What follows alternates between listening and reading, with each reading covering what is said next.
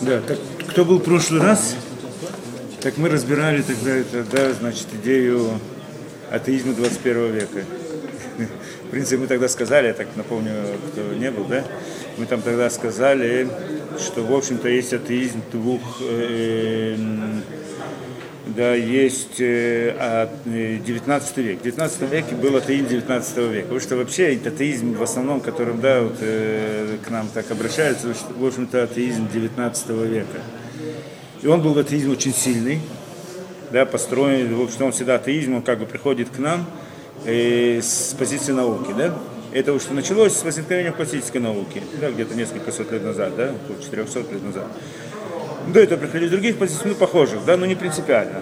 А, э, а верх, э, как бы, вершина этого атеизма был в 19 веке, что 19 век был самый такой, считался век безбожия, в общем-то, да.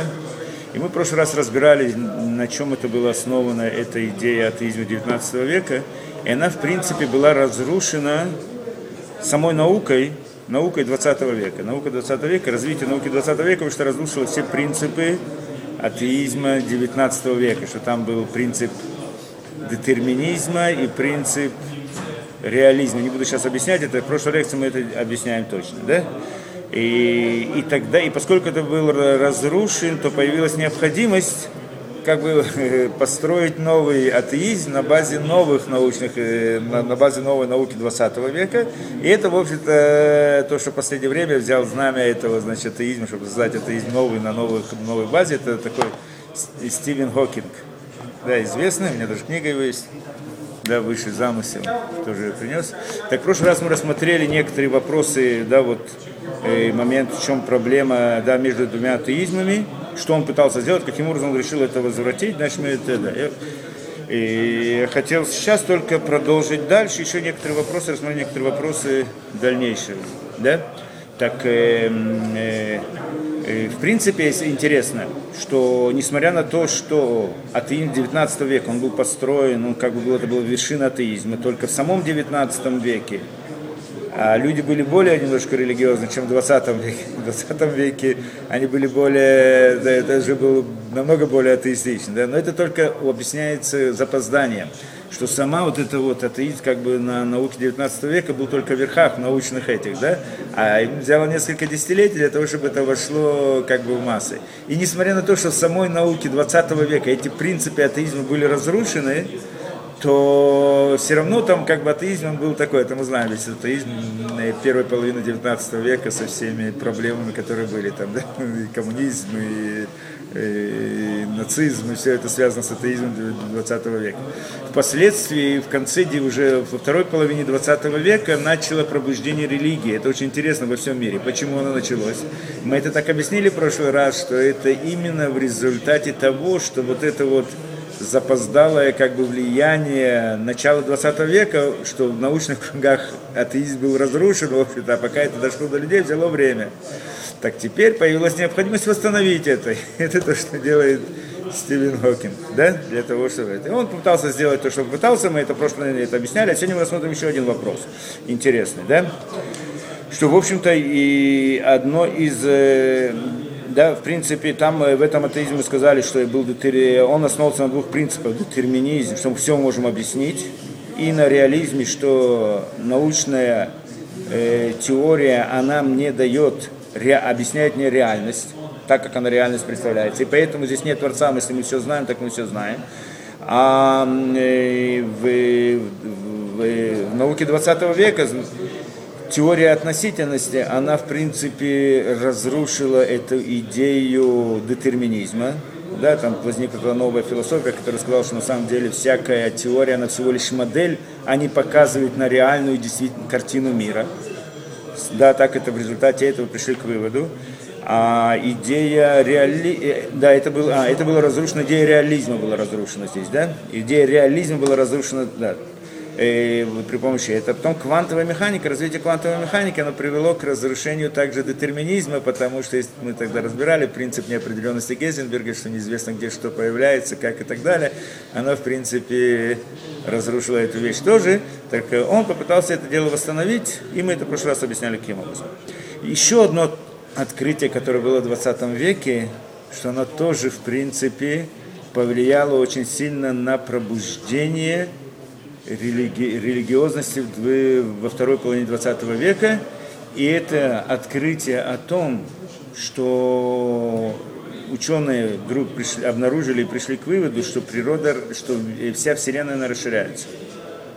И поскольку Вселенная расширяется, значит, мы с ним пойдем в начало, то в какой-то момент, значит, она вышла из какой-то точки. И появилась идея большого взрыва.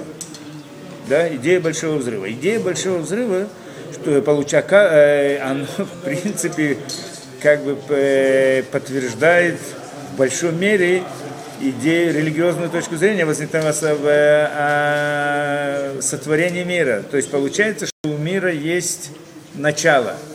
Да? У мира есть начало. Так получается, потому что, в принципе, самые ученые пришли к этому. И это тоже одна из причин, почему значит, религиозность усилилась значительно. Теперь, так, э, поэтому есть необходимость объяснить, как же все-таки да, э, как объяснить здесь вот эту вот идею, что несмотря, да, вот как атеизм, и то, что приходит э, Хокинс и говорит, что несмотря на то, что была вот эта идея большого взрыва, что на первый взгляд это может сказать, что на самом деле, значит, если было начало мира, значит, был кто-то до этого начала, и он создал этот мир, это совсем не обязательно.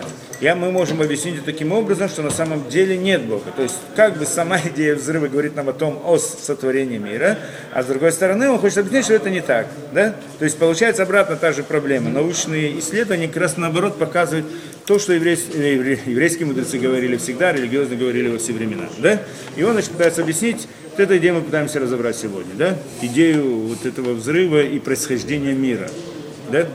Значит, в принципе, на чем, на чем все основывается. Сначала посмотрим, как, на в чем построена проблема еще в начале, да? Можно вопрос? Да. А что подразумевается под словом мир? Вселенная. То, что они имеют в виду. Или то, что мы имеем в виду. Ну, и так, и так. То, что ученые имеют в виду, имеется в виду различные Именно небесные наши- тела, наши да, да, небесные тела и так далее, и так далее. Ты прав, что есть идея в науке сегодня, также, что не приходит, что есть множество миров с различными и размерностями и так далее. Мы сейчас в это не войдем, может быть, в следующий раз поговорим на эту тему. Да, это тоже очень интересно, естественно, да. И ну, сейчас, да, может быть, в следующий раз мы разберем этот вопрос, касается другого вопроса. Но, э, но это мы говорим в этом мире. Значит, прежде всего рассмотрим, как это было, в чем здесь проблема. Да? То есть проблема со временем. То есть приходит у нас, проблема у нас всегда со временем. Да, в моменте сотворения мира. Да? И мы сейчас не будем говорить о том, как долго это было, если это 6 тысяч лет назад или это там, 13 миллиардов лет назад. Это другой разговор. Я где-то объясняю вот эту вот идею времен э, с еврейской точки зрения. Да? Э, Где-то в лекции, по-моему, э, да, где-то, да, когда мы говорили там о теории, о научной теории, если это теория или реальность, да, это там в конце этой лекции, кто задал вопрос, мы это разобрали подробно, можно это посмотреть, если кто захочет. А здесь, э, но, но, все- но, но эта проблема времени, точки времени, она всегда проблема. Почему? Потому что есть всегда вопрос, а что было до этого? Когда я говорю, что, да, что мир, мир был, существует сейчас мир, хорошо, а от- где же начинается? Откуда начинается? Это, в принципе, один из подходов религиозных, что говорят, что в конце концов он был сотворен. То есть мы говорим о начале, должно быть какое-то начало, да, откуда все началось. А ты говоришь, вот с этого момента, а что было до этого? Всегда есть вопрос, что было до этого. То есть это одна из проблем в споре между атеизмом и религией, да? И э, в 19 веке как, это, как проходил этот спор? Тогда э, наука утверждала, что мир Вселенная, она бесконечна. Время бесконечно и Вселенная, то есть ве- вечная и бесконечная, да? Действительно, э, то есть мир существовал всегда. То есть, когда мы спрашивали, откуда возник мир, то они говорили, он всегда существовал. Это был ответ. Не было никаких доказательств на это. Какие доказательства? Да, с точки зрения науки, наука доказывает при, помощи экспериментов. Да? Ну, кто может провести эксперимент? Естественно, нет, не было никаких доказательств. Хотя они утверждали это с точки зрения позиции науки. И позиция науки, как бы всегда считалась наука, она обоснована вечно доказывает все эту вещь. Да? Так они приходят с позиции науки, утверждали, я это еще помню же эти времена, да, у нас еще не говорили о большом зрении, когда я был еще ребенком, а говорили о том, что мир был всегда всегда и так далее, да? И это обосновывали идеей того, что так оно было, да, и говорит, это наука, это мнение науки, как наука она доказала, это проверила, неважно, так оно шло всегда, да, это очень интересная вещь. Во всяком случае, говорили, что да, есть мир всегда, мир был всегда. На это были проблемы. Что значит был всегда? Мир был всегда, вечный. Да, мир, вот тот, который он есть, пространство, время, оно было всегда. И все, и поэтому никто его не создавал. Он все существовал, и были законы природы, они, значит, работали. Так это было, это, да? Какие, какие проблемы были, как, как, как был спор в тот момент? Да, это, ну, во-первых, это, у, у этой точки зрения были проблемы очень серьезные. Во-первых, во-первых, что это значит мир был всегда? Мы видим, то есть мир не ограниченный, как в пространстве, так и во времени, так они говорили, да? Что это значит неограниченный? Мы видим, кто-нибудь видел какой-то не, неограниченный объект? Что мы видим перед собой? Различные камни, планеты, я не знаю что, да? То есть мы видим конечные предметы. Теперь возьмем эти конечные предметы, каждый из них он, не огр... он ограничен, правильно? Когда возьмем их много-много-много, вдруг они превращаются в бесконечность, неограниченность. Это одна из логических проблем, которая здесь была. Как может совокупность конечных предметов дать нам бесконечность? Понятно, да? Это, была одна из, проблем. А они приходят и говорят, правильно, что это так, но с другой стороны, эти предметы, их было бесконе, их бесконечное количество. То есть, что такое бесконечность в их понимании? Что это бесконечная последовательность конечных отрывков, отрезков или конечных предметов, да? И это значит, так оно без, есть много-много последовательность огромная такая бесконечная и так далее, это бесконечно. Но это проблема. Во-первых, как они, то, что мы сказали, как конечные отрезки могут давать бесконечность с одной стороны. С другой стороны, даже если ты возьмешь их очень много, они все конечные, ты берешь их очень много, сколько бы ты много ни брал, это всегда ноль по сравнению с бесконечностью. Так, как, так сколько бы ты их ни брал, это в любой момент это ноль. так что, как может эта последовательность дать нам бесконечность? То это проблема логическая, которая, в принципе, не было на ней ответа никогда, да? Но это, ну, так, так они утверждали, да? И то же самое во времени. Что такое время? Время это какие-то интервалы времени, временные интервалы, измеряем время временными интервалами. Да? Что значит бесконечность во времени?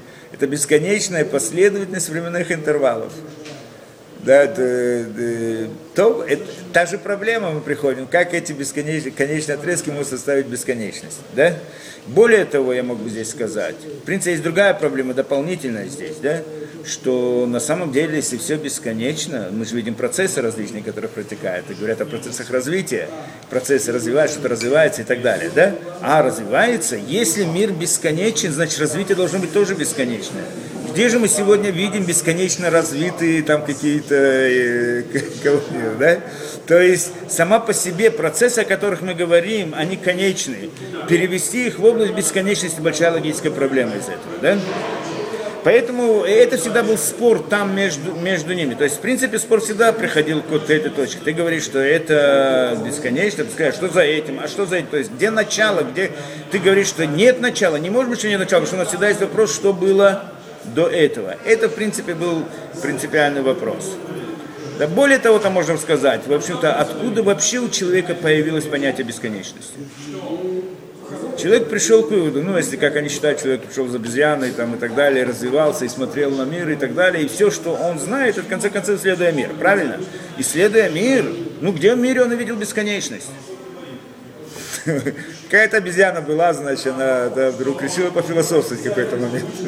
Села так, стала думать, ну где что, что она видит? С какой момент человек вдруг, где человек увидел бесконечность? Да, как он смог это увидеть? Нет, да, нет такого. Где он мог увидеть природу, если у него не было этого понятия? Как это понятие вошло внутрь него? Как он это понятие понял? А, могут сказать так, почему? Очень просто, мы видим звезды, за звездами еще звезды, потом еще звезды. И так мы говорим, что это бесконечно. Но вот это вот экстраполяция, что этот процесс происходит бесконечно, это экстраполяция внутри человека. Это человек сделал, он ее не увидел там бесконечность. Как он сделает экстраполяцию? Для того, чтобы ее сделать, надо иметь представление о том, что есть бесконечность. Когда человек понимает, что может быть бесконечность, то тогда он может подумать, может быть, вот здесь есть бесконечность, идти за этим, за этим есть, может, здесь есть, здесь нет, здесь это. Но мы же спрашиваем, это, это, это уже он, он делает после того, что он знает, что есть бесконечность. А где он ее видел первый раз, чтобы он мог вообще под, начать думать в этом направлении? Да?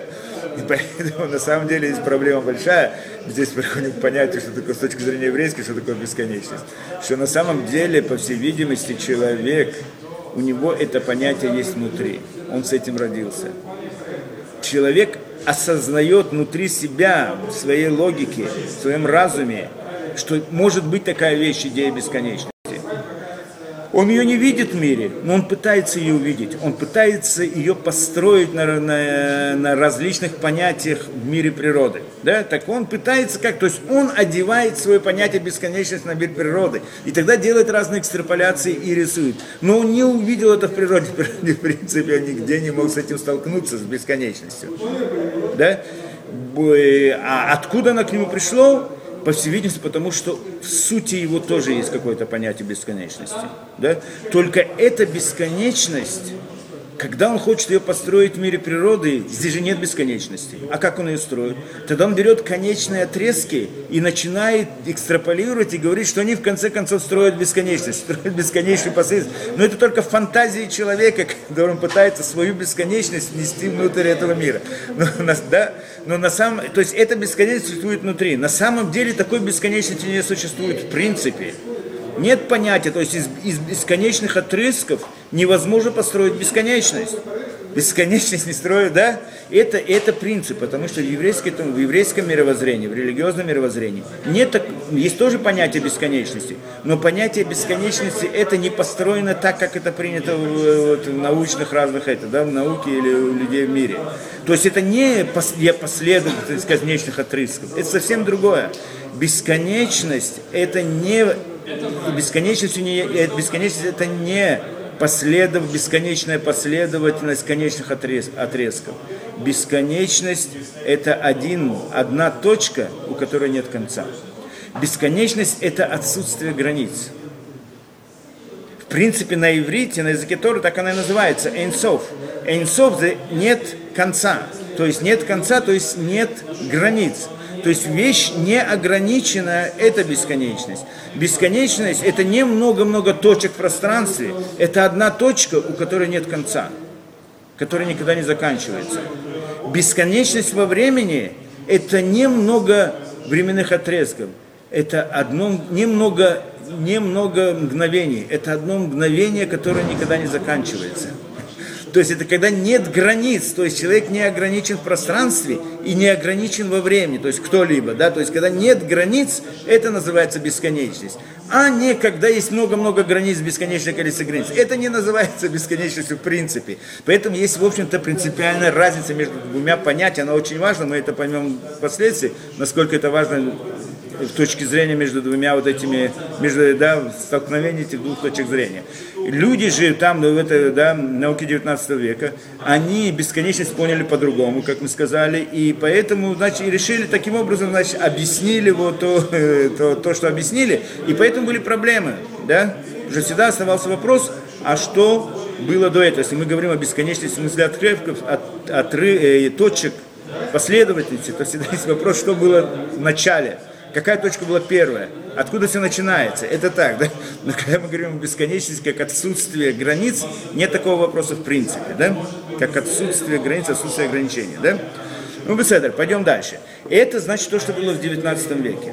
Приходит, значит, в 20 веке и говорят, нет, у мира есть начало.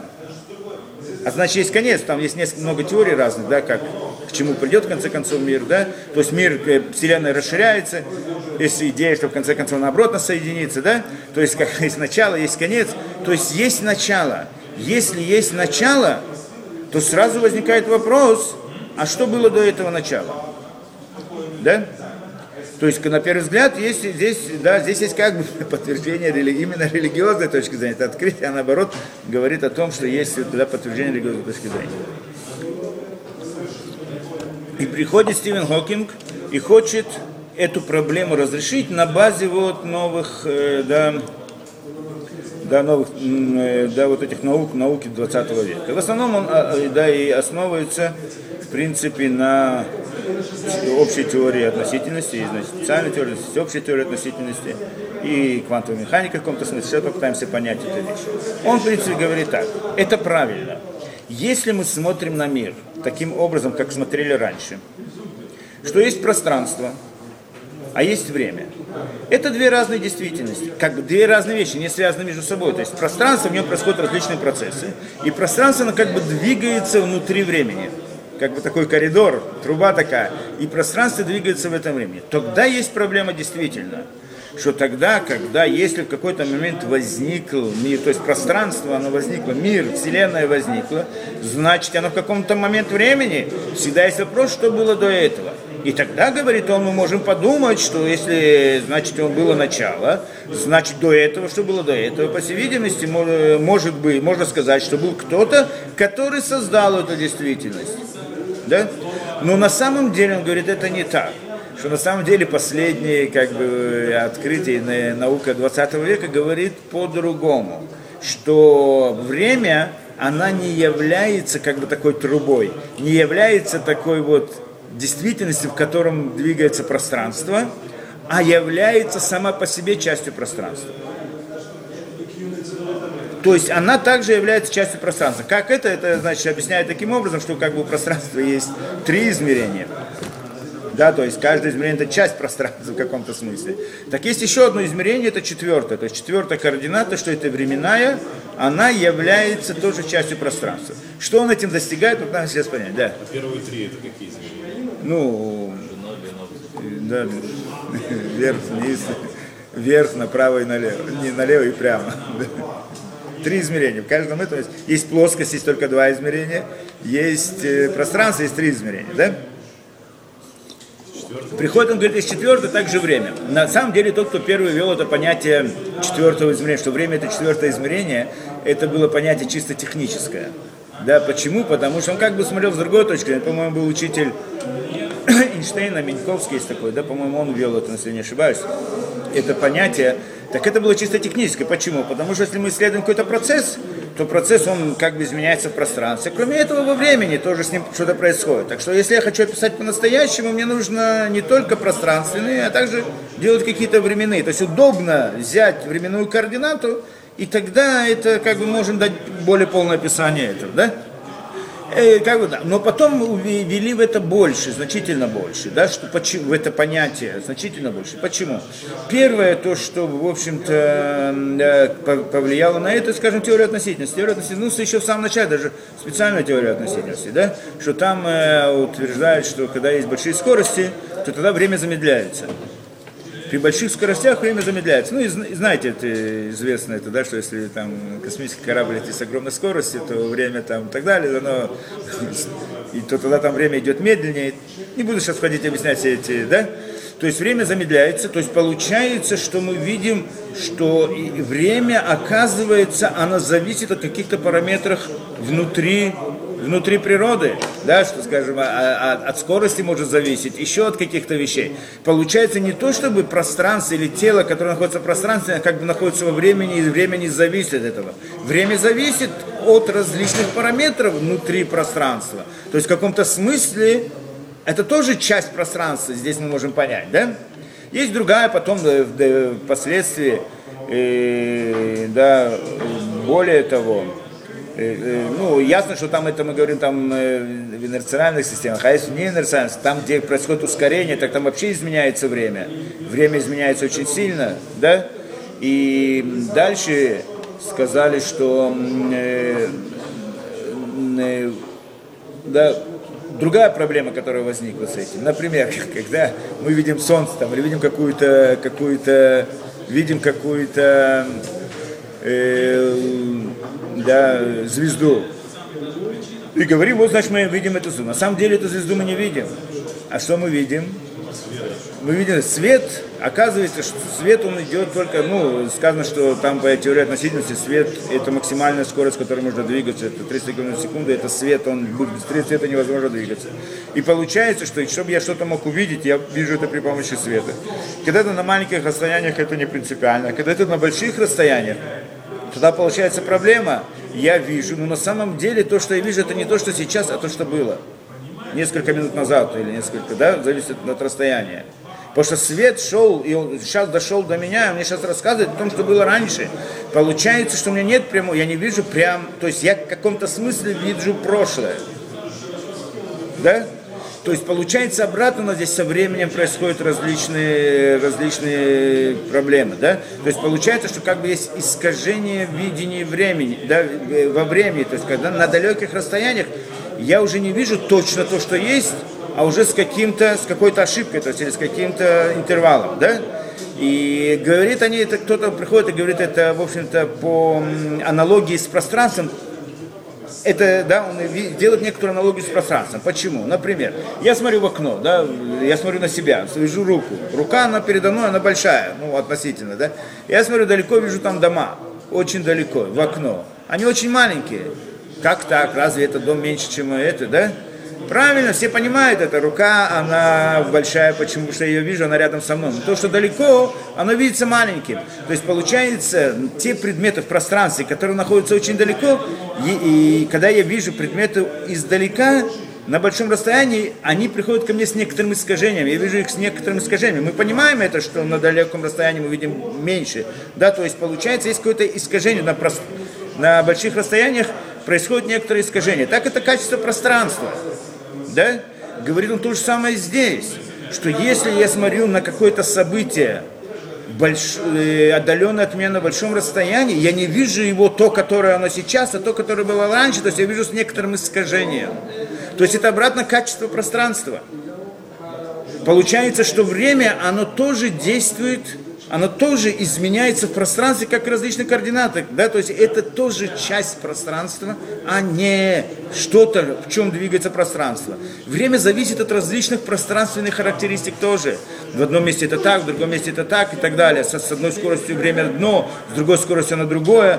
И на, на, на различных расстояниях оно меняется, каждый раз оно меняется. Кроме того, приходит она говорит, общая теория относительности утверждает, что, и, да, что мир, он да, что, пове... Э, что мир, есть искривление в пространстве, гравитация, мы разбирали это в прошлый раз тоже, да, что гравитация, это не только что гравитация, то, что понимали в 19 веке, то, что по Ньютону, гравитация это искривление пространства, то есть, когда есть плоскость, и есть там какая-то ямка, скажем, да, то тогда, значит, шарик, который идет по плоскости попадает в эту ямку и идет дальше, он, в принципе, идет по прямой, со своей точки зрения, да, но он, э, да, но, но, но, но он но его траектория изменяется. Почему? Потому что пространство искривлено.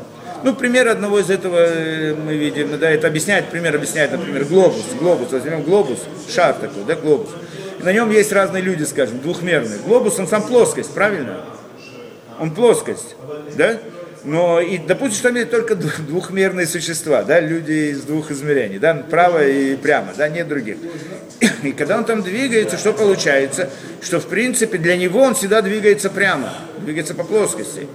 Но на самом деле, поскольку эта плоскость искривлена да, в трехмерном пространстве, то он идет в принципе по кривой.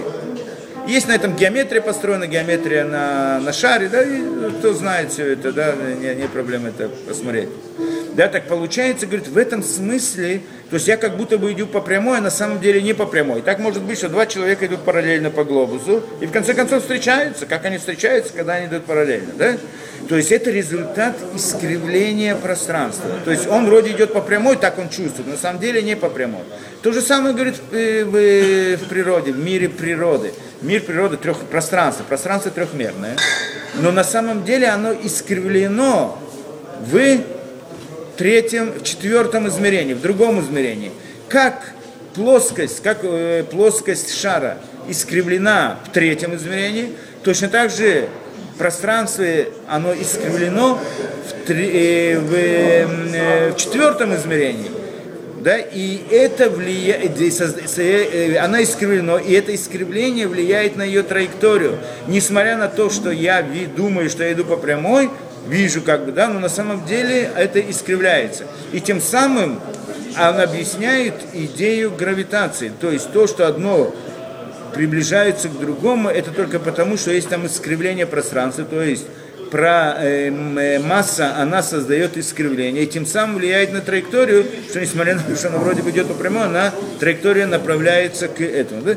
Есть и у, у этой, у этой точки зрения нашли много ну, разные явления, которые как бы подтверждают, ну, в экспериментах подтверждают это, да, Ну, кто, кто знаком немножко, я не хочу входить слишком в эти, да, там видели, что некоторые лучи, они приближаются к Солнцу, несмотря на то, что у них нет массы и так далее, так почему они приближаются, то есть невозможно было объяснить это то- только с точки зрения этого.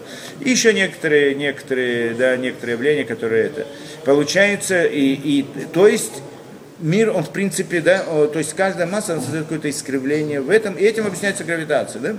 И сам по себе, более того, мир, он, когда он расширяется, он, в принципе, круглый в этом смысле. И, как, и это как шар, который расширяется, только не шар э, двухмерный, а шар трехмерный. То есть он трехмерный, но он расширяется как бы в четвертом измерении, но он сам по себе круглый. То есть это, да? И причем каждая масса, она также меняет это. Теперь, если это так, это также влияет на время. Время в искривлении, оно тоже меняется, оно как бы тоже искривляется в каком-то смысле. Тоже ведет себя по-другому, да, или быстрее, или медленнее, да, и в зависимости от этого он также как искривлен, ну, она может привести также к тому, что в конце концов вернется в первую точку, как это на глобусе. Не будем сейчас в это входить.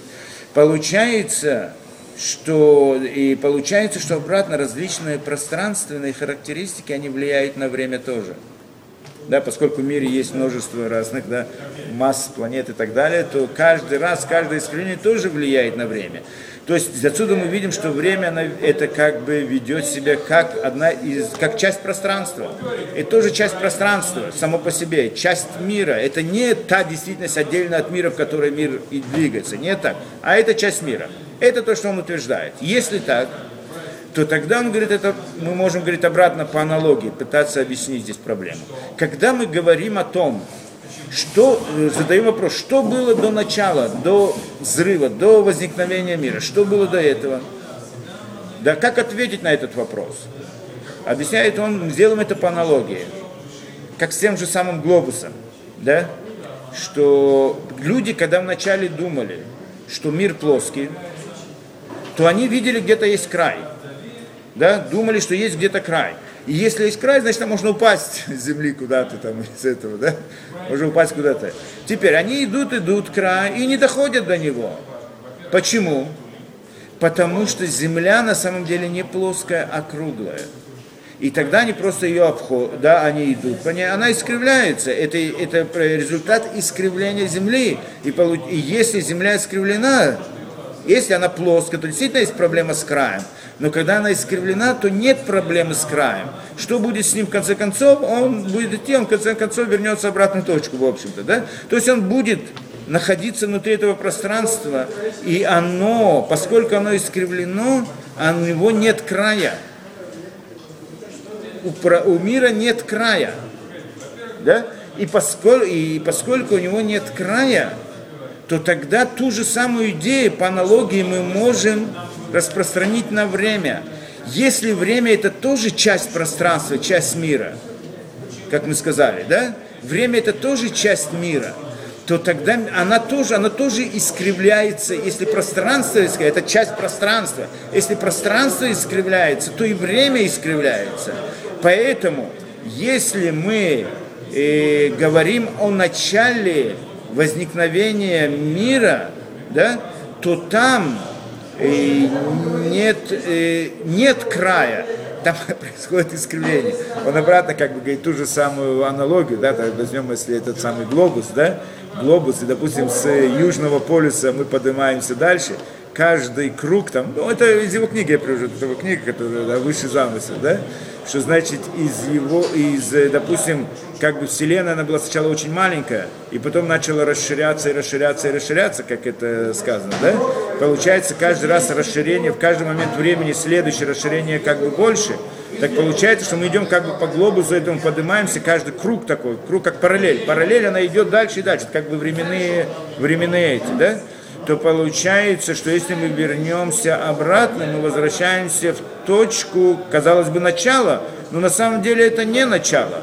оно может быть в конце концов, кон- в конце, он так в конце концов приходит, что если мы расширяется, расширяется, расширяется, он потом так и говорит, не, здесь он не приводит эту теорию, но в другом месте он приводит, что в конце в конце она расширяется, доходит до того, что она в конце концов обратно сжимается и приходит к начальной точке. То есть как бы та же идея, ты обходишь этот глобус, возвращаешься обратно, но с точки зрения времени ты как бы приходишь в начальную точку времени.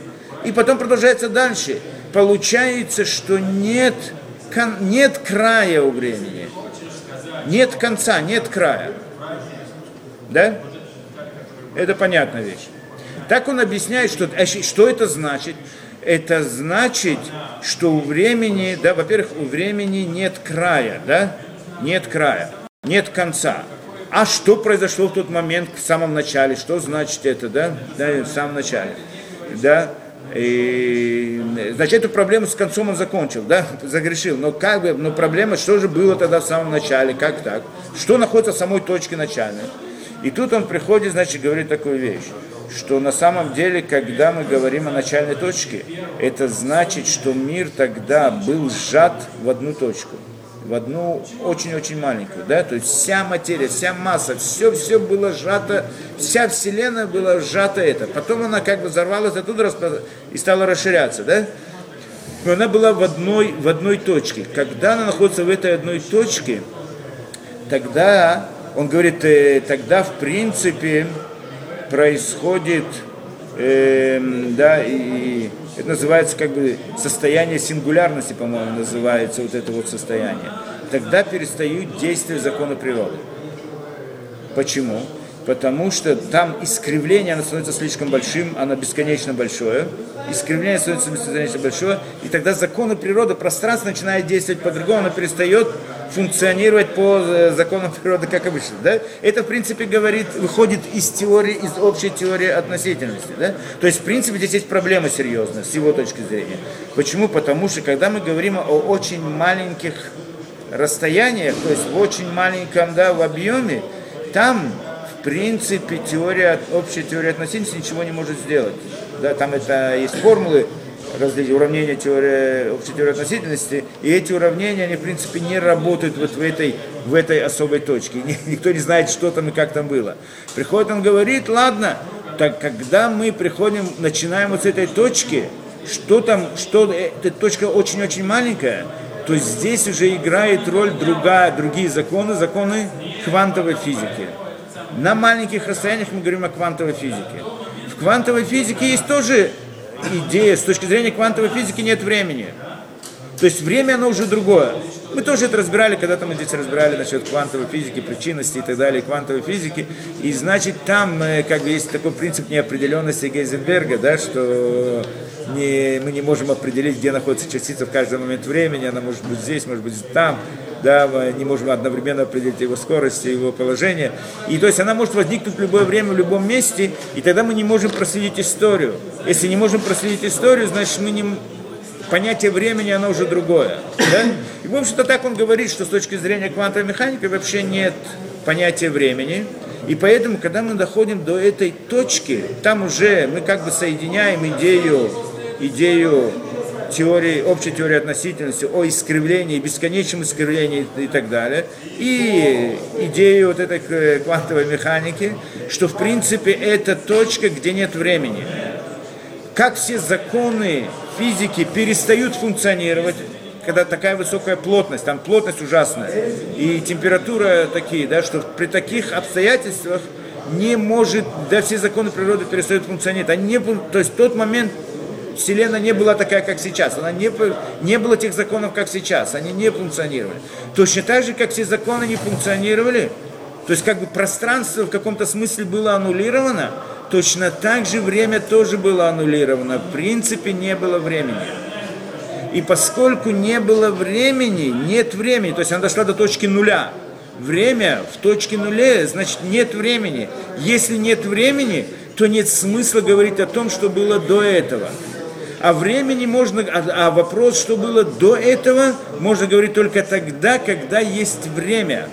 Да, когда есть время, можно говорить, что было раньше, что было позже. Но когда нет времени, нет смысла говорить о том, что было раньше, Потому что раньше ничего не было и времени тоже не было.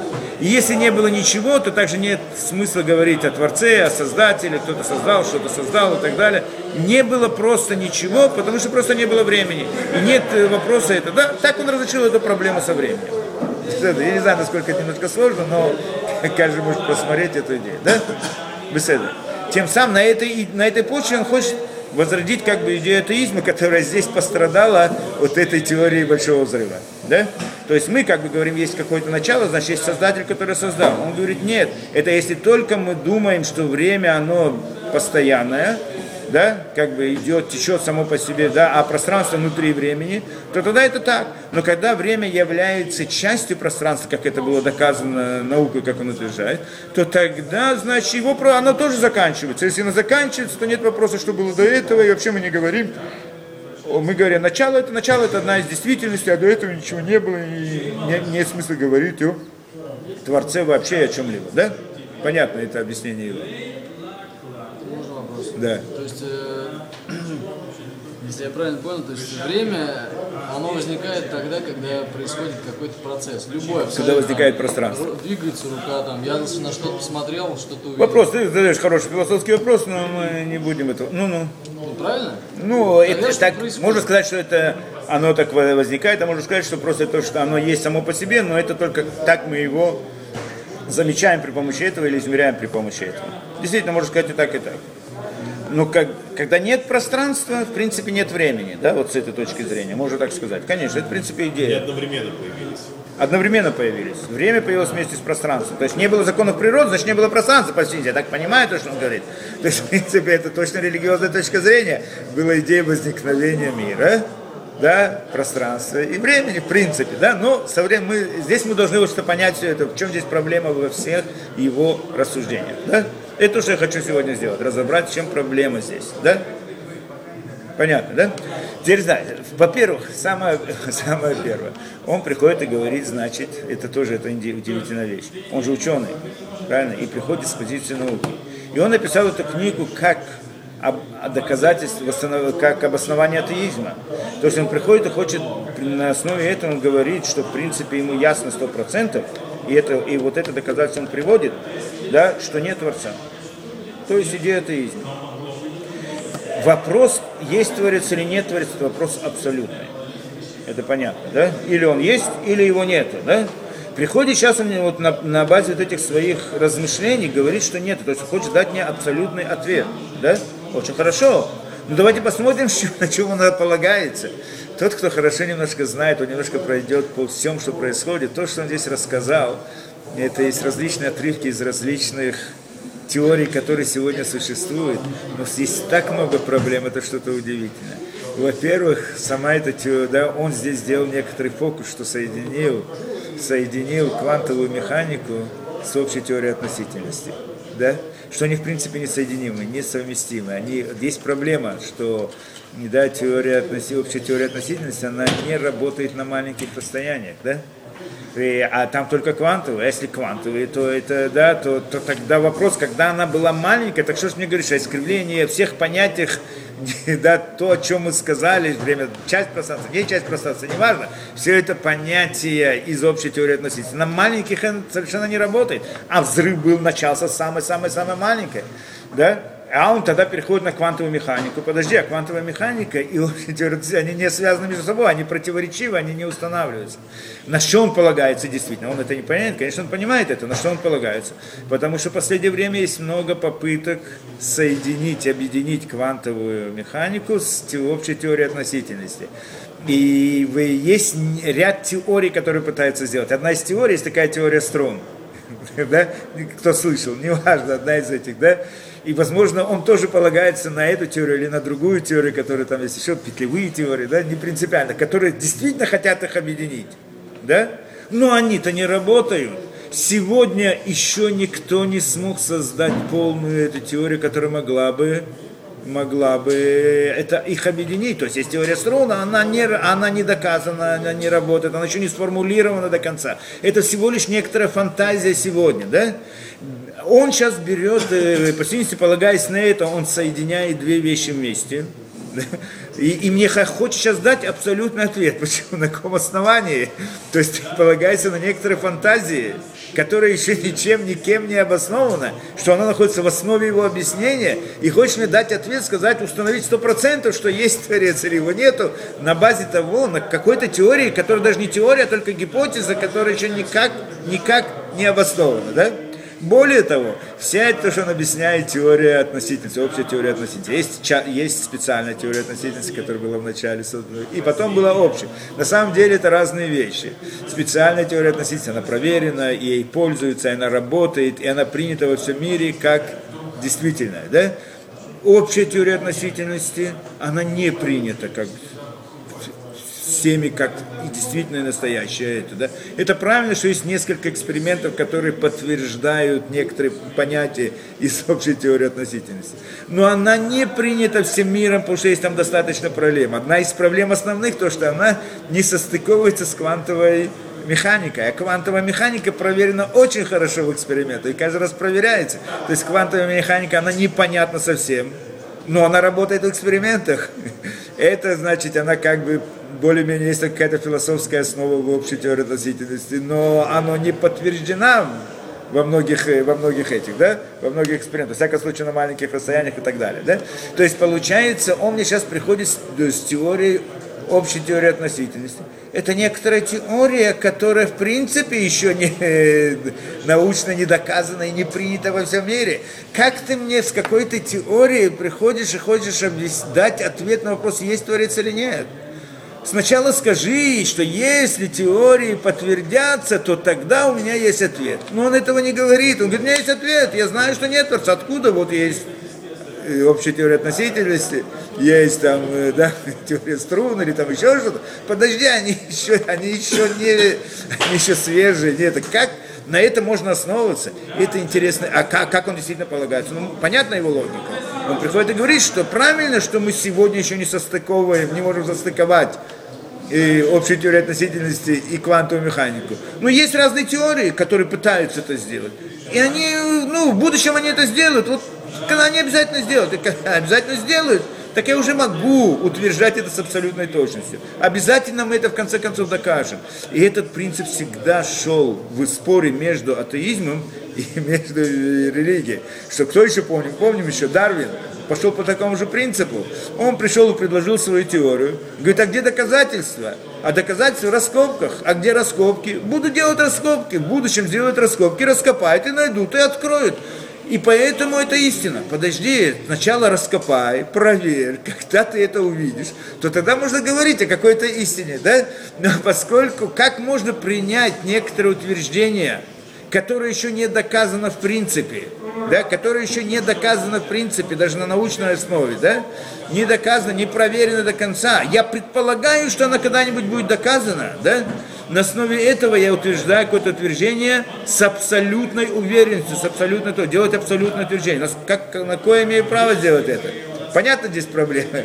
В конце концов, там у Дарвина тоже сделали раскопки и не нашли то, что он ожидал, что найдут. И это, в принципе, одна из причин, почему многие выступают против этой теории, да, теории Дарвина, да, одна из причин, да, но не принципиально, во всяком случае, да, здесь тоже он делает тот же фокус, он приходит с какими-то теориями, которые сегодня, ж- если посмотрите, в интернете можете посмотреть, любое это, жуются, пережевываются разными правильными, люди не понимают, что это такое, они пытаются и так, так, так, ничто, ничто не доказано, ничто не проверено. Есть различные отдельные мысли какие-то, идеи, которые еще не связаны в общую это. Допустим, что может быть когда-нибудь она свяжется и будет нормально, все будет понятно и объяснено. Хорошо, тогда поговорим. Как ты можешь утверждать сейчас с абсолютной точностью то, что ты надеешься, что, может быть, когда-нибудь она будет объяснена, да? Понятно вещь. На это можно основывать свою философскую концепцию и, да, э, атеизма, проблема. Но, но, но здесь дальше. Даже если он действительно сможет это сделать. В конце концов, допустим, что в конце концов действительно придут и докажут эту теорию струн и общую теорию, теорию относительности. Все будет объяснено, все будет доказано. В конце концов, здесь тоже есть проблема. Почему? Потому что, как мы разбирали в одной из лекций, там вот это вот, да, если теория, научная теория, она является реальностью или нет, мы там разбирали, в общем, мы говорили про теорию 19 века, да? И мы говорили там, что на самом деле каждая теория, она не описывает реальный мир. Кто это сказал? Это, в принципе, к этому пришла наука 20 века. Философия науки 20 века утверждает, что, в принципе, мы говорим о моделях, а не о реальности. И он сам это приводит здесь в своей книге, да? Это потому что это наука 20 века. Мы говорим о реа... не говорим о реальности как таковой, мы говорим только о модели, только о теории. Да, по, потому что э, э, наука в принципе не может говорить о реальной действительности. Доказательство науки, оно не доказательство реальности. Потому что какое доказательство науки? Эксперимент. Эксперимент не может доказать, в чем реальность, если, что это реальность, эксперимент только говорит о том, что, что этой моделью, этой теорией можно пользоваться. Потому что те же самые явления можно объяснить другой теорией, второй теорией, третьей теорией, десятой теорией. Сотни теорий можно объяснить. Да? То есть в 19 веке была такая вот как бы одна теория, когда там все, они думали, что они все объяснили, все поняли, все знают и так далее, да? тогда у них была эта точка зрения, да? И только в 20 веке она была разрушена. Если даже здесь все, что он приводит, будет доказано с точки зрения науки, да, на экспериментах, это значит, что мы вернемся в точку 19 века с этой, с этой, с этой стороны. Значит, ну, ну так что, есть, так есть, есть теория, которая объясняет научно. Ну так что, и доказано эксперименты. Ну так что, это всего лишь говорит о некоторой модели мира, но не о самой действительности мира. А когда ты даешь высказывание, что вот есть мир, да, есть Творец или нет Творца, ты даешь абсолютное, да, хочешь дать абсолютный ответ о реальности действительности, а не как о модели, да? И вот это вот, это в принципе наука не может дать, потому что наука не может ответить на вопрос, есть Творец или нет Творца, не может ее доказать и не может ее опровергнуть. Эксперимент, невозможно провести эксперимент с Творцом, проверить, если он есть или его нету, и так далее. Поэтому все эти утверждения, которые есть, они, в общем-то, утверждения философские, не утверждения научные. Это понятно. Только они всегда основываются, когда эти атеисты приходят, они основываются как бы на науке говорят, ученые пришли и доказали. Что значит ученые пришли и доказали? Вот он ученый, он пришел доказал, он пришел мне принес какую-то теорию. Эта теория, да, это теория, то есть поскольку наука ничего не может мне сказать о Боге, эксперименты не может провести ни, ни о том, кто создал мир, кто его не создал, поэтому то, что он утверждает – оно это утверждение не научное по сути своей. То есть он, правильно, что он ученый, сейчас говорит, но он утверждает сейчас философскую концепцию свою. Это правильно, что ученый имеет право быть не только ученым и философом. Давать какую-то философскую концепцию, нет проблемы, можно с этим спорить. Но когда он дает философскую концепцию, он вдруг полагается на науку, говорит, я ученый и основываюсь на науке, а наука доказала. А наука такие вещи не доказывает, философские концепции она не доказывает, а только показывает, как протекает процесс более точно, еще более точно, еще более точно. И может дать модель этому процессу, но не действительно каков он процесс. Это понятно, мы это разбирали подробно. Так что даже если он даст себе это объяснение, в конце концов, это его утверждение атеизма, она не обоснована. Но мы пойдем дальше. Предположим, мы просто рассмотрим эту философскую точку зрения. Как философскую точку зрения можно сказать? Конечно, человек может сказать какую-то, когда какое-то утверждение философское, но доказать естественно, его не может. Но неважно, как как и теория атеизма 19 века, у них тоже, они тоже не, не проводили никакие, не могли доказать, могли доказать, что мир он бесконечен, что время бесконечно. Не могли доказать. А утверждали, утверждали. Такая философская установка у них была. Хорошо, он тоже может прийти со своей философской установкой. Нет проблем. Можно с этим спорить. Э, попытаемся рассмотреть вот эту его философскую точку зрения, она тоже проблематична. Без всех этих доказательств, которых нет. Да, и всех проблем, которые мы, без всех тех проблем, которые мы сказали до сих пор. На самом деле, в чем здесь проблема? Пытаемся понять. Что он хочет нам сказать? Что на самом деле, да, он делает нам аналогию с шаром, да, с глобусом есть глобус такой, да, и на глобусе есть, значит, да, а, и прямые линии. Прямые линии, они в конце концов искривляются, да, потому что пространство искривлено. Точно так же мир, трехмерный мир, он тоже искривлен в пространстве, да. И поэтому, когда мы говорим о крае, то есть он говорит так, мы разрешили проблему края мира. Каким образом? когда люди думали, что плоскость, она, что Земля плоская, они думали, что потом есть край, там можно упасть. На самом деле нет. Почему? Потому что она круглая. И поэтому нет проблемы края. То же самое по аналогии идем со временем. Время тоже закругляется в каком-то смысле, надо понять эту вещь, что значит закругляется в, да, в искривленном пространстве. И тогда нет вопроса о том, где нет края у времени тоже, с этой точки зрения. Да, это то, что он утверждает. Да, ну на самом деле эта проблема очень большая. Что значит нет края? Да? О чем мы говорим? Даже по той же самой аналогии, что мы придем. Когда человек находится, скажем, двухмерный человек, находится на этом глобусе, да, и он идет, ищет край, и не доходит, не доходит, не доходит, но идет дальше, куда он приходит? Приходит в начальную точку. Просто обходит. Поскольку это круглое, правильно, он приходит обратно. К какому выводу он придет? Что нет края? Нет! Если придет ту же самую точку, он поймет, что мир он круглый, и он ограничен в этом круглом мире. Мир он ограничен, я просто кружусь в одном и том же месте, правильно? Это значит, это значит, что нет края, что, да, что мир, он, что нет края у мира. Это значит, что это значит? Что это ему скажет? Это скажет ему простую вещь, что он находится в ограниченном мире, в ограниченной действительности. А если он находится в ограниченной действительности, то он сразу может понять, что есть действительность, которая находится вне этих границ. То есть, сделать простую вещь, линию, которую я направляю, я не направлю по плоскости, она выйдет из плоскости и пойдет дальше, и тогда там она бесконечна или нет конца, или есть конец, и так далее, да? То есть получается наоборот. Человек, находясь внутри мира, он может понять, что он находится в ограниченном мире, потому что мир искривленный, он мир ограниченный, да, конечный, ограниченный какой-то, может быть очень большой, но он ограниченный. Если он ограниченный, когда есть ограниченная вещь, есть граница. Когда есть граница, мне сразу я понимаю, что что-то находится за границей. Вне этой границы есть что-то другое. Да? То есть мир ограниченный говорит о том, что есть действительность вне этих, вне этих границ. Только когда мир не ограниченный, бесконечный, бескон... неограниченный, то тогда я могу сказать, что есть только мир и нет ничего кроме него, потому что везде есть только он. Но когда я нахожусь в мире ограниченном, а мир искривленный, это мир ограниченный, да, тот же самый глобус, то тогда из-за того, что я не дохожу до конца, но я же дохожу до начала, из-за того, что я не дохожу до конца, это не значит, что, да, что это все, что есть здесь, да, это этот мир, который есть здесь, и больше нет ничего, кроме этого мира, да. Я нахожусь в этом мире и вижу, что он ограничен. Что, какой вывод я говорю? Я, к какому выводу я прихожу?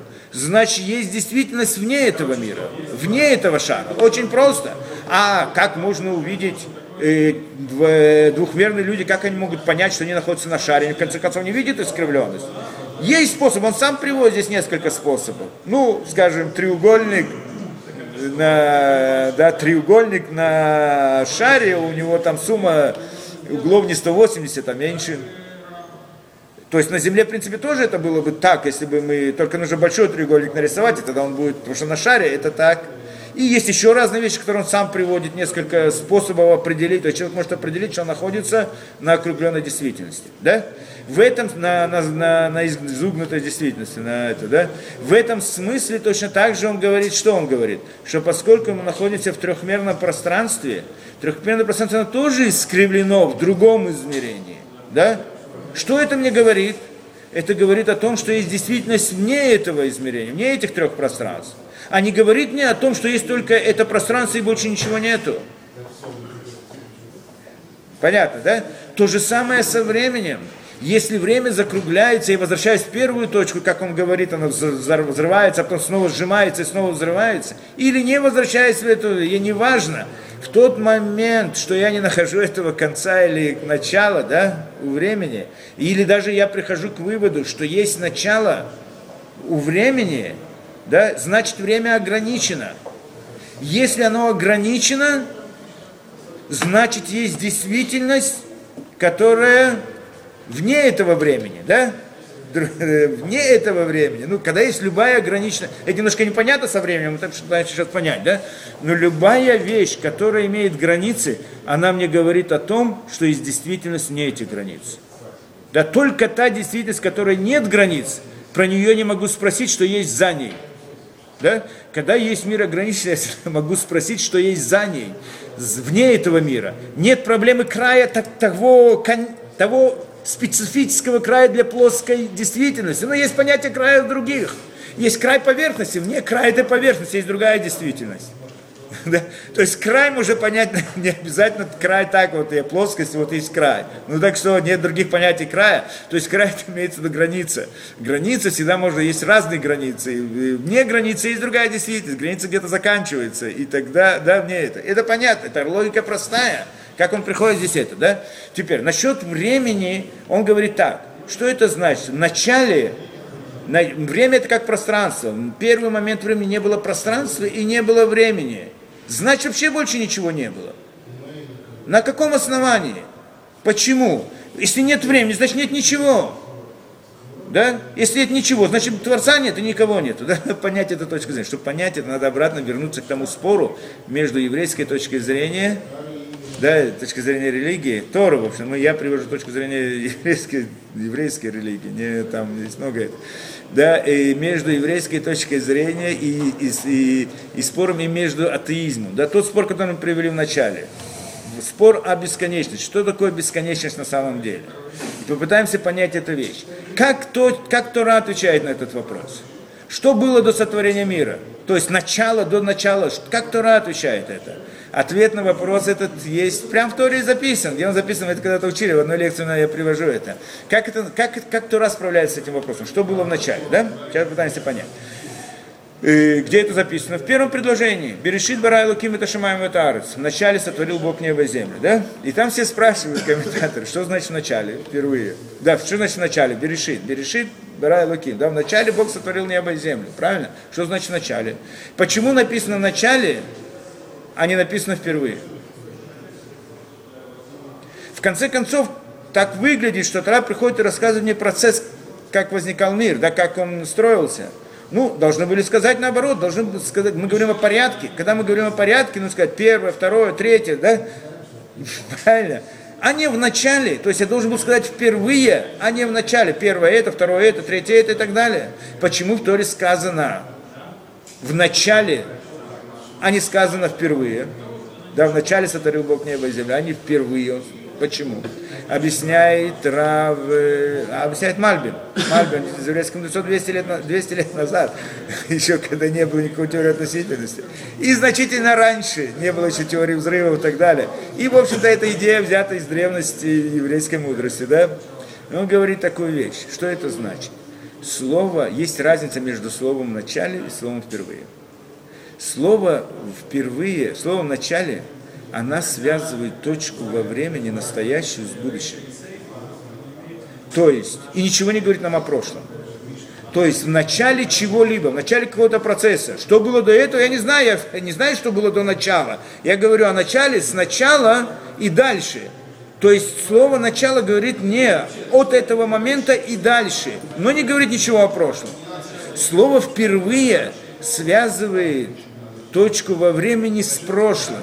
То есть до сих пор было так-то и так-то, а вот сейчас впервые происходит так-то и так-то. То есть впервые связывает настоящую точку во времени с прошлым и ничего не говорит о будущем. Понятно, разница между словами. Говорит он не случайно, Тора выбрала слово в начале, а не впервые.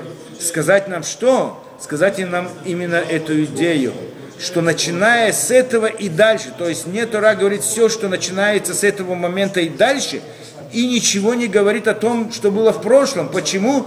Потому что до этого вре- просто не было времени эту идею, которую он говорит. То есть сегодня хотят сказать, Хокинс хочет сказать, что в момент сотворения мира не было времени, да? Мы сейчас эту идею уже давно говорим, сказано в еврейской это. Только вопрос, как она понимается, как он понимает, мы сейчас сравним, как он понимает это, и как еврейская, еврейская мудрость понимает, что такое понятие «нет времени». Приходит, он говорит, в книге Берешит в начале сказано, что в момент сотворения мира – возникло время. И не только время, и пространство, все координаты. В принципе, как раз то, что сегодня говорят ученые. В этот момент возникло пространство и время, а до этого не было ни пространства, не было времени. Поэтому сказано в начале, а не сказано впервые. Что если было бы впервые, то тогда мы должны были сказать, что было время до этого, а вот в этот момент возник мир, да? То есть получается, это то, что сказано, это то, что, это то, что нам объясняет, в принципе, эту идею того, что в момент сотворения мира нет времени и нет пространства. То есть в этот момент они возникли. Это, в принципе, говорит Мальбим еще 200 лет назад. А это взято у него еще это, да, понятно. Теперь, что это значит нет пространства и нет времени? То есть, когда мы говорим о времени, нет, нет возможности говорить о том, что было до сотворения времени, мира, да? Потому что нет времени, что было до этого, нет вопроса, что было до этого. Если это был спор между атеистами 19 века и между э, религиозными евреями, что те говорили, а было бесконечно. Они говорят, не было бесконечности. До, определен... до сотворения мира не было времени как такового. То, что утверждали, этот спор, который был. Да, этот спор. Сейчас приходит он и говорит эту же идею, только вопрос, насколько он ее понимает. Это мы сейчас разберем. Да, он приходит ту же идею, говорит, нет времени. Только какой вывод из того, что нет времени? Какой вывод из того, что момент сотворения мира или момент большого взрыва нет времени? Что это означает нам? Он приходит и говорит, поскольку нет времени, значит не было ничего до этого. Нет вообще, нет ничего. Поскольку нет ничего, нет Бога, нет, нет ничего. Кончилось дело. Мы вообще об этом не говорим. Да, так он утверждает. Но на самом деле проблема, да? Посмотрим, как еврейская точка зрения смотрит на это. Для того, чтобы понять, что значит нет времени, надо сначала понять, что такое, когда время есть. Чтобы понять, что такое время, надо понять также, что такое пространство, как мы сказали, да? Как понять, как дать, объяснить, что такое пространство? То, как объясняют, то, как сегодня поняли, мы объяснили то, как ученые это понимают. Я вам дам еврейскую точку зрения. Определи, что такое пространство, что такое время. По-простому. Ну, пространство, оно обычно связано с расстояниями, правильно? Мы находимся сейчас в Москве, да? Есть Питер, как? Петербург, да? Питер, Питер, да? Да? Петербург. А какое расстояние между Москвой и Петербургом? 700 700 километров, ну 800 километров в час. Что это означает? Это означает, что если буду ехать со скоростью 100 километров в час, скажем, если это железная дорога, да, то тогда за 8 часов я доберусь до этого, да? Понятно. То есть я сейчас нахожусь здесь, через 8 часов я буду там, да? Это значит, что я нахожусь в Москве, но не нахожусь в Петербурге. Или нахожусь в Петербурге, но живу в Москве. Да, это, в принципе, мы этим измеряем пространство, правильно? Это идея пространства, да? Ну, если я буду ехать быстрее, приложу больше усилий, то тогда я окажусь там быстрее. Да? А если приложу еще больше усилий, то окажусь еще быстрее. То есть получается, что переместиться из одной точки пространства в другую, мне нужно прилагать усилия какие-то, да? Вопрос, сколько усилий нужно приложить. То есть, почему? Почему я должен прилагать усилия?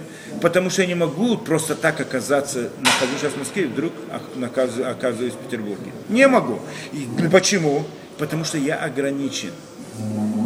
Да? Как существо ограниченное пространство, то, что надо ограничен. Я не могу быть одновременно там и там. Я не могу моментально переместиться с одной точки. Я должен прилагать усилия, я должен стараться. И это, это, это мои ограничения. Да?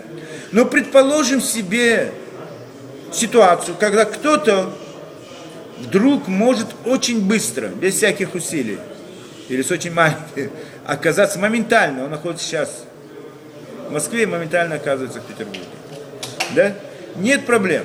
С его точки зрения, с его точки зрения, есть вообще смысл для расстояния этих 800 километров между Москвой и этим?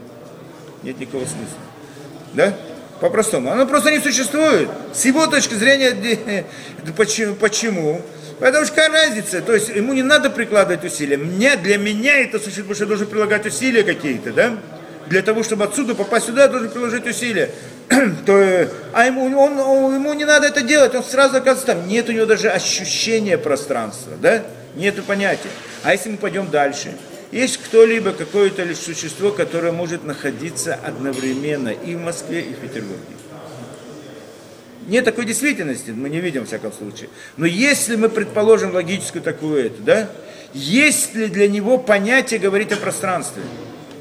Есть ли для него, для него лично есть такое понятие пространства или нет? Если он может одновременно находиться в Москве, Петербурге, Тель-Авиве, еще где-то, во всех точках пространства, есть смысл говорить о пространстве для него. Для него лично нет пространства. Понятно, да? Его просто нету, нет пространства, с его точки зрения, да? Ну, кто-то скажет, может быть, объективно, мне него оно есть, просто он так, такое это, да?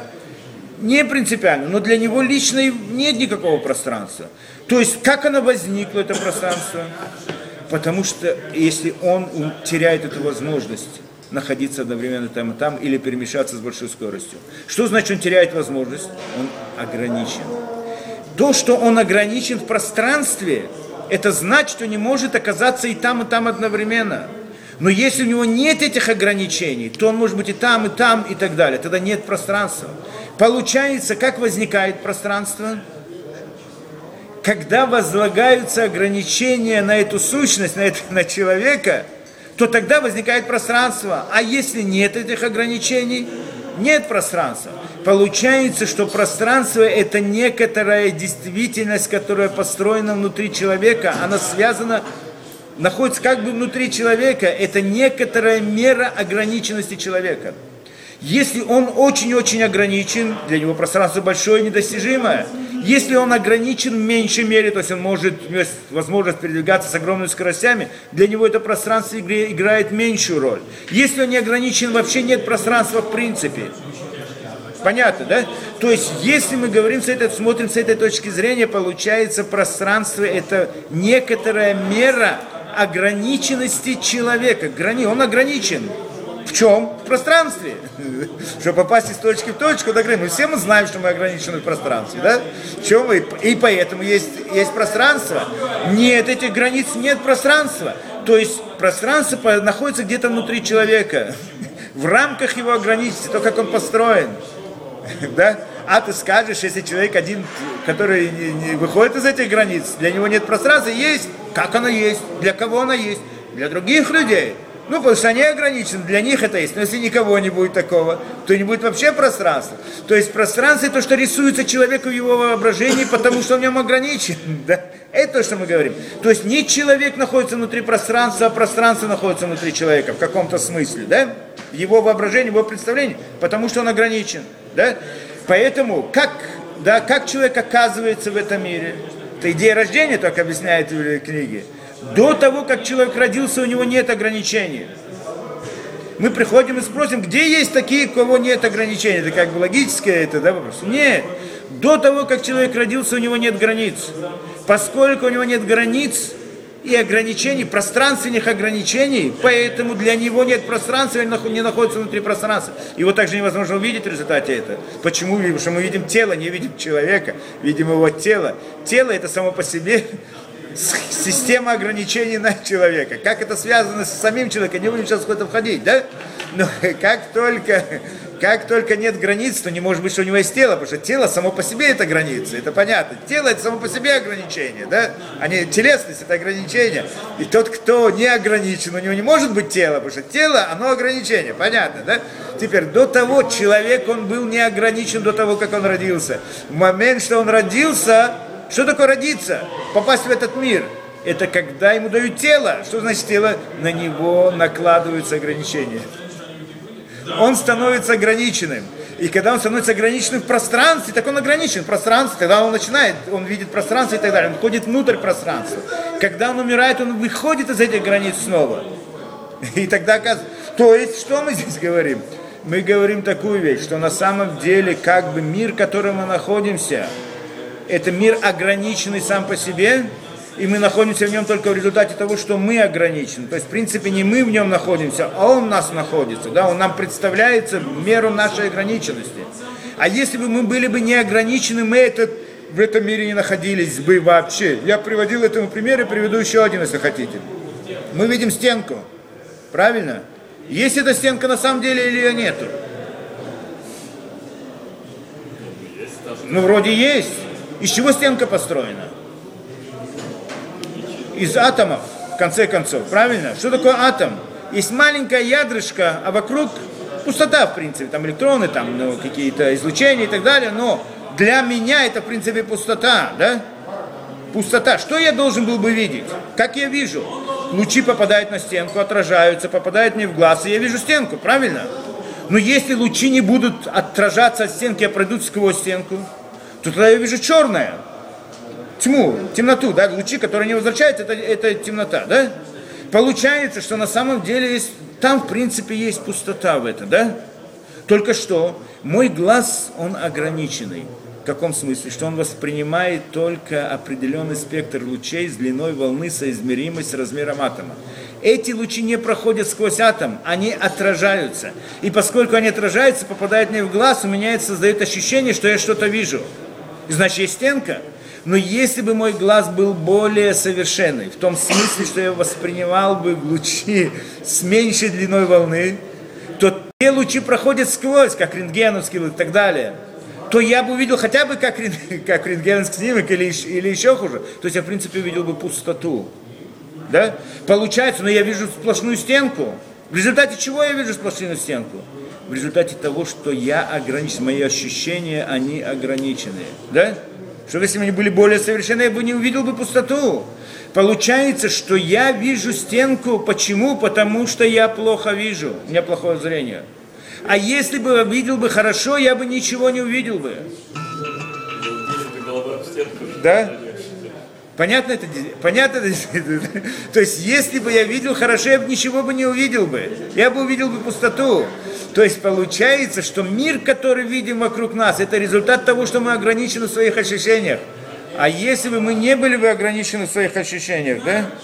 Если бы мы не были бы ограничены в своих ощущениях, то мы ничего бы не видели, увидели пустоту. Понятная идея, что мир возникает у нас в результате ограничений, да? Теперь, если не будет ограничений, значит меня нету. На каком основании? Как раз таки наоборот, да? Если нет, если есть границы, мы сказали, что есть обязательно что-то за границами, вне границ, да?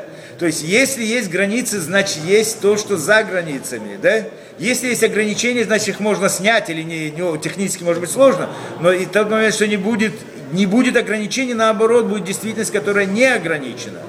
Да? И тут мы приходим к этой точке зрения, что на самом деле то, что мы говорим, то же самое во времени можем сказать, да? То же самое во времени. Время мы не можем быть одновременно сегодня и завтра. Точно так же, как мы можем быть одновременно в Москве и в этом, да? И в Петербурге. А если бы мы могли быть одновременно, и сегодня, и завтра, не были бы ограничены в этом, то тогда бы мы не были бы ограничены во времени, и для нас не было бы времени. То есть для меня не было бы времени, если бы я мог бы одновременно находиться и там, и там, и там. Да? То есть не было бы этого мира, не было бы времени. Но я был бы, да, только не ограничен во времени, в пространстве и времени. Да? Понятна эта идея, что в принципе, когда мы говорим на мир, у него есть какое-то начало, да, и это начало не только начало для пространственных координат, но также начало для времени. А до этого времени не было. Что это значит, что не было ничего? Нет, это значит, что была действительность неограниченная. С этого момента есть действительность ограниченная в пространстве и во времени, а до этого она была неограниченная, то есть бесконечностью в еврейском понимании этого слова. Помните? Не бесконечность как, послед, как, не, как бесконечная последовательность конечных отрезков или предметов или точек. Нет. Бесконечность это отсутствие границ. Это как раз то, что мы сказали. Бесконечность это отсутствие ограничения, отсутствие границ. Когда границ нет в принципе, когда нет, да, да, когда нет ограничений, так это называется бесконечность. Это точка одна, которая нет конца. Или мгновение одно, которое никогда не заканчивается. Да? Это, это значит нет времени. Время это никогда нет ничего. Время это когда нет временных ограничений. Когда человек находится в одном мгновении, которое не заканчивается. Нет границ временных. То, что снять временные границы, значит нет ничего. По его теории получается так – что поскольку мы приходим к началу возникновения мира, в этот момент времени, что он сказал? Время, оно тоже как пространство. И как пространство, оно как бы аннулируется в этой точке. И время тоже аннулируется. Нет времени. Если нет времени, значит нет ничего. Как так ничего? Есть действительность неограниченная. Наоборот, да, в которой нет временных ограничений. Это действительно сама по себе, она более реальна, более обширная, чем действительность ограниченная. Про нее мы, может быть, не можем спросить, что было до нее, потому что она не во времени, потому что там нет времени. Но для нашей действительности мы можем спросить, что было до начала времени. Не обязательно до начала во временных понятиях, нет. Но мы не говорим, что было до времени, до начала времени, мы говорим, что было вне времени. То, что было до начала времени, это вне времени. Это не значит, что было тогда, когда они говорят 13 миллиардов лет назад, да, что тогда было до времени. Нет, это каждое мгновение. То есть есть время, тот, кто ограничен во времени, он находится здесь.